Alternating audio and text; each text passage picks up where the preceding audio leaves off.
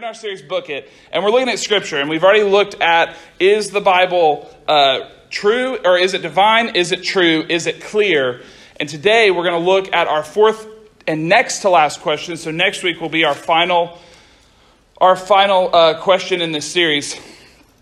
But tonight we're going to look about look at the question: Is the Bible sufficient? Okay, and this is a really weird question. I get that. Like that's the, sufficient is a word we use frequently, but it's not one that we really talk about and explain a whole lot. So I think this is the and I said this is possibly the most under attack question that we're going to talk about in this series.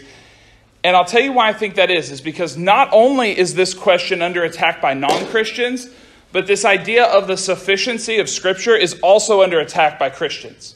There are a lot of Christians who, whether they will verbally say it or not, their actions and their, their mindset show that they do not believe that the Bible is sufficient. We'll talk about how they do that in a second. But before we, we look to answer this question, we need to really understand what it means that the Bible is sufficient. Like, that can mean a, a few different things. And um, Sufficient is really just a big word. And I was like, you know what? I'm going to look up the, the dictionary definition of sufficient. Literally, it was a one word definition. So I was like, okay, that didn't help me a whole lot. But the one word definition was enough. And I think about like this word enough. And that's a really powerful word. We, we, we say that, we'll use that word a lot, but I don't think we understand the gravity of the word enough. Like, it means that you are like maxed out at your most or you are as full as you can get. Like you've you've had as much as you can take. You're you're as full as you can get. You're as good as you can be. You're as bad as you can be. It means the extreme right? Enough means like the limit. And so when we look at this idea of the bible being sufficient and the word being enough like so we could translate and say that the bible is enough so, is the Bible enough for us as Christians? And when I looked at our survey that we took, we really had two questions that looked at this idea of the sufficiency of Scripture. And one score was really kind of in the middle of all the yeses and not sure's, and then the other one was one of the lowest yes totals the first one that was kind of in the middle was the Bible is the only book we need to fully understand God. 13 yeses, three no's, and one not sure. And then the second question was the Bible contains everything a person needs to know to live a meaningful life. And there were 11 yeses, two no's, and four not sure's. And so tonight, when we're looking at this, I'm really wanting those people who were in here who, who are thinking, maybe not sure about the Bible is everything or is enough, has enough stuff in it for a person to live a meaningful life. And, and I say this is the most under attack question, not because it's what people argue about the most. Like, you don't hear people arguing about the sufficiency of Scripture. Like, I, we just don't hear that argument a whole lot. But like I said, it's, it's the most discredited idea of Scripture by people's actions. The fact that you can go to a bookstore, Barnes and Noble, there's one called Books a Million in Tulsa. I don't know, I'm not a reader, so I don't like bookstores that much. But you can go to these bookstores, and there's sections called Christian Living. Okay? If you're ever in a bookstore, go look for the Christian Living section. And it's usually, I mean, it's not the biggest section in the bookstore, but it's like multiple shelves of all these books by pastors and Christian authors and everything about how to live a Christian life.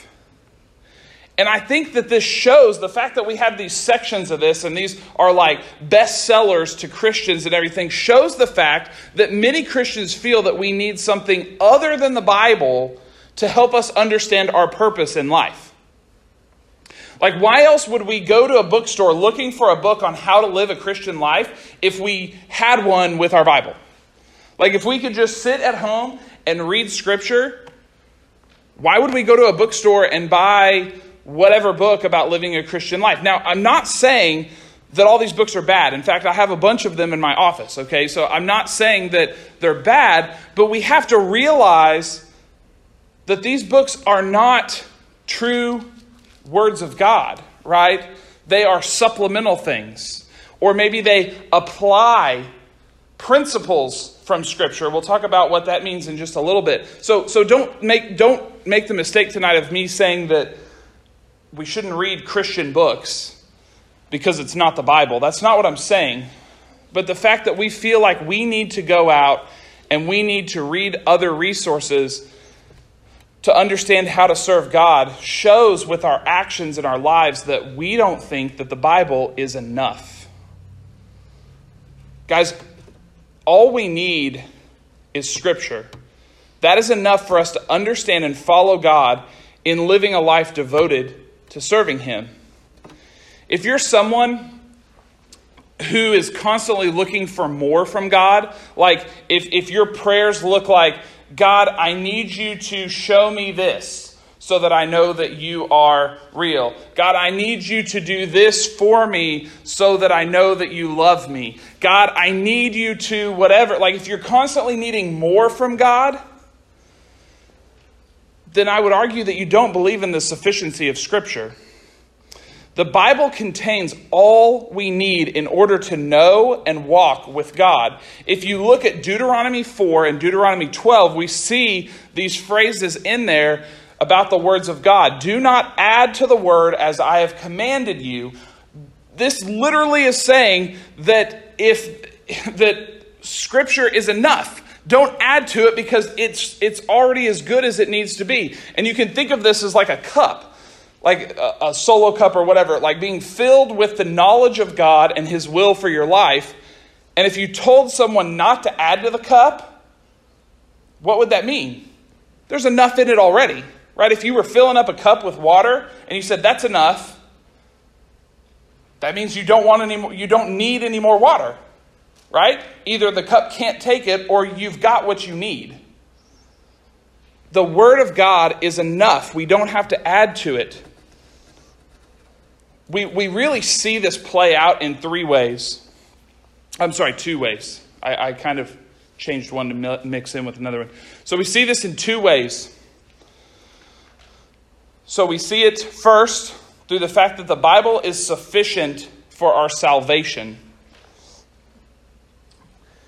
In Ephesians 2, we read these words, and this is one of the most potent scriptures talking about the grace of God and salvation. Ephesians 2, verses 4, 5, and then 8 and 9 says, But because of his great love for us, God, who is rich in mercy, made us alive in Christ. Even when we were dead in transgressions, it is by grace you have been saved. Skipping down to verse 8, it says, uh, For it is by grace that you have been saved through faith and this is not of yourselves, it is a gift of God, not by works, so that no one can boast. People always use that to show that, that salvation is not something that we can earn by our actions, it's something that's given from God.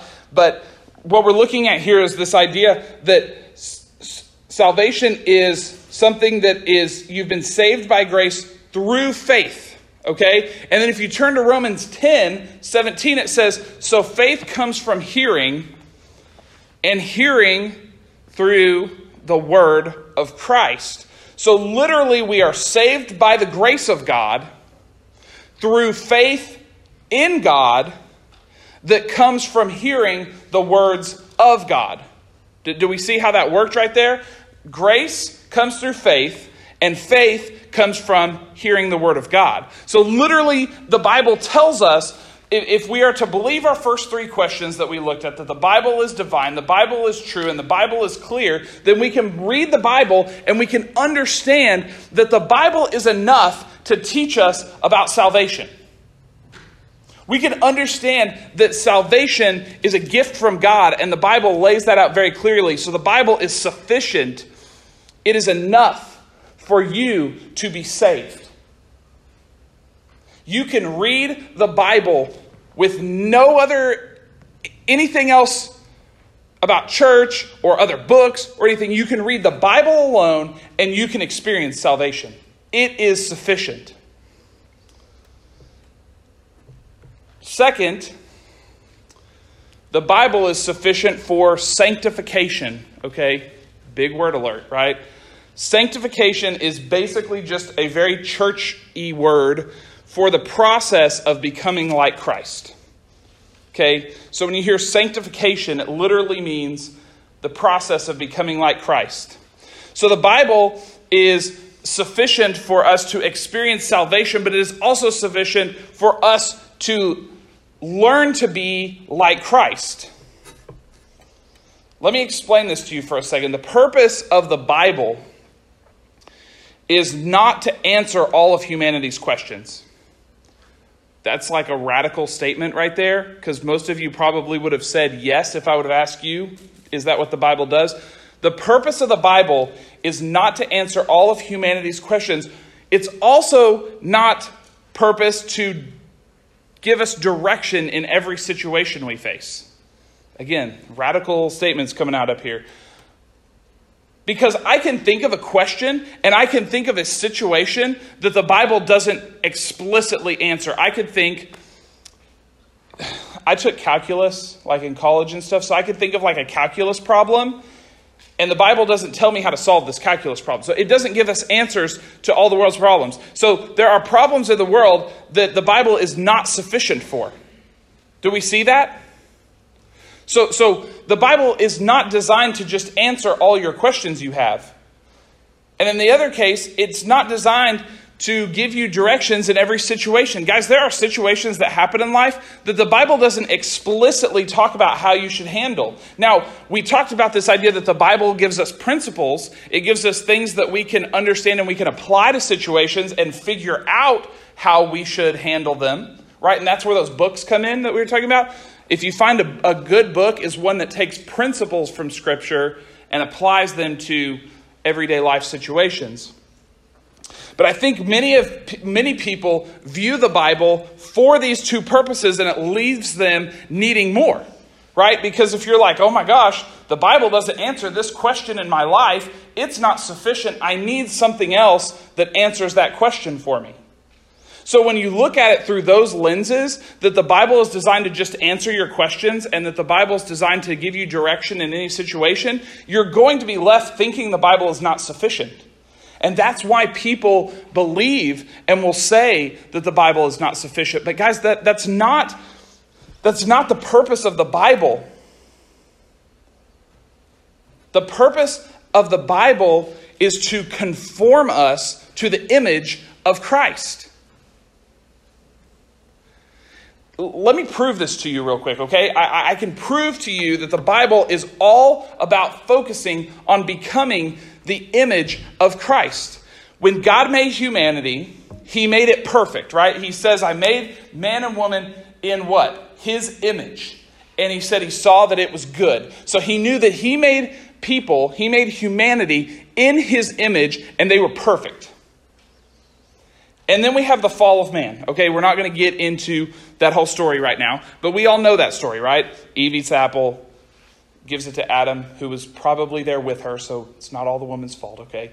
Um, but they both eat of the fruit of the, uh, the tree of the knowledge of good and evil, and they are separated from God. All of a sudden, this, this image of God, they were made perfect, just like God is perfect. So, this image of God that was on them was stripped away. And what do we see happen in Genesis 3? It sounds like God's punishing them because he blocks them from getting to the tree of life. And if you don't understand what the tree of life is, it's what gives you everlasting life. Okay, like it was the tree in the garden that they would eat of so that they would live forever.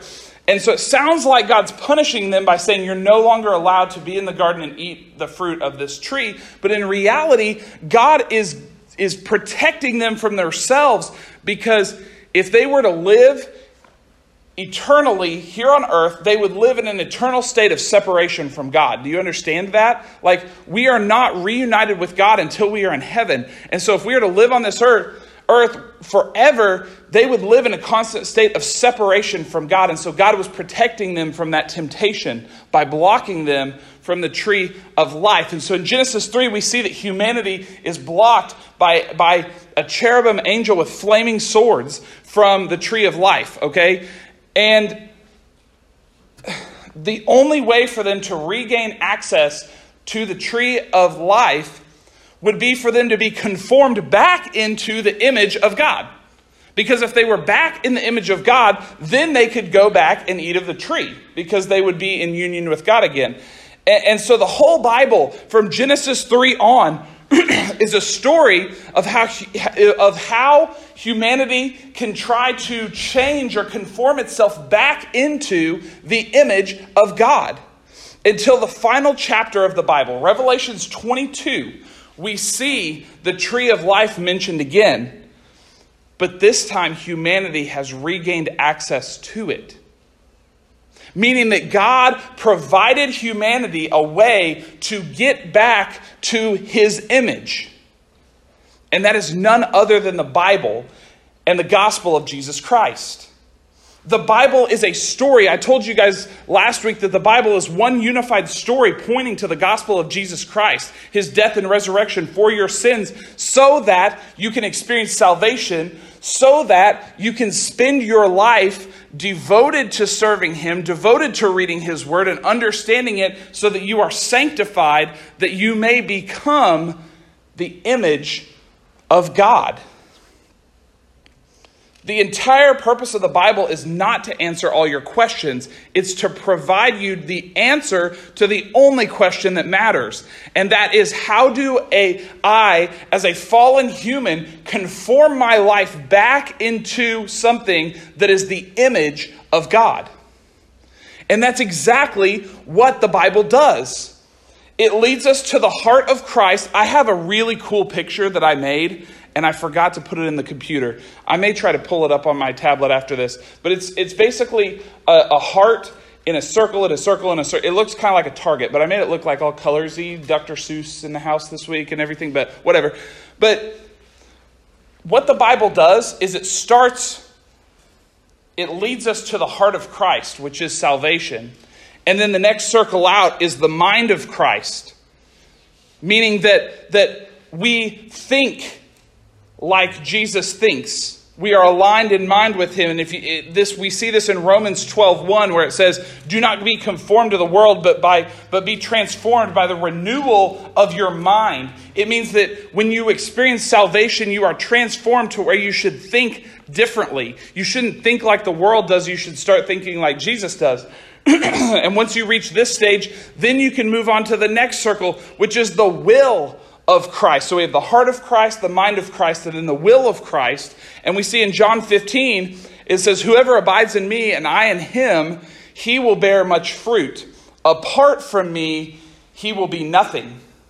Guys, we have to be one with Christ and we have to understand his will for our life and that, that his plan is good enough for us, that his plan is perfect and it is what we are designed to do. So once we reach the heart of God, which is salvation, we can start to focus on having the mind of God, which means thinking like Him, which means that then we can move to the will of God, which means we want what God wants and not what we want anymore. And then finally, the last circle is the body of Christ.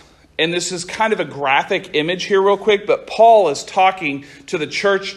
In, uh, he's talking to the, the Galatian church and he he is talking about how he has been discipling them and he wants to see them grow up in this process of sanctification.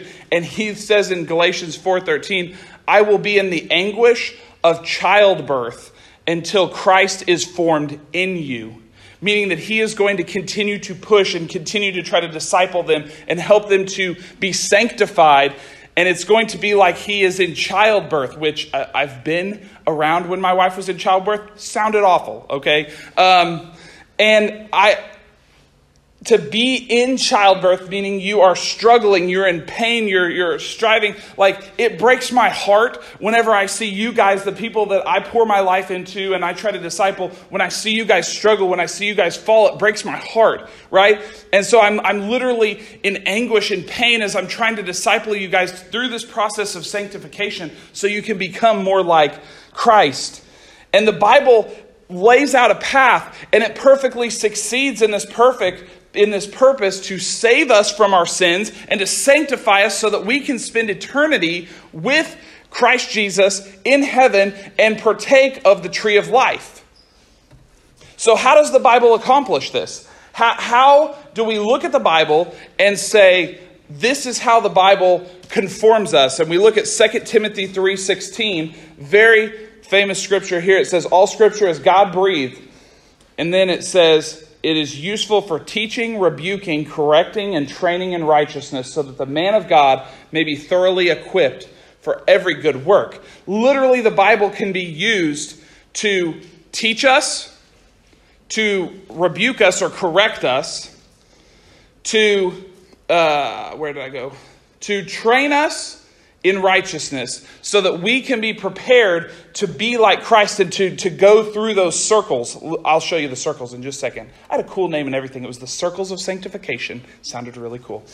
But the Bible is designed to be used in our lives to help us to become more like Christ. And I hear people all the time asking, What is God's will for my life? Or I'm not sure if God has a will for my life. It just may not be there. Guys, the will for your life, God's will for your life, is not lost. You don't have to find it. Like I always hear teens talking about, I need to find God's plan for my. Guys, it's right here. Read your Bibles. God's will, God's plan for your life is in here. It gives you everything you need to know to live a Christian life right here. I think about like, I heard someone explain it like this, and I think this is a perfect analogy. If you're walking through a forest that's got a path through it, okay? Like I picture like Little Red Riding Hood or something, you know, like there's this big forest and there's like one path that runs through the middle of it.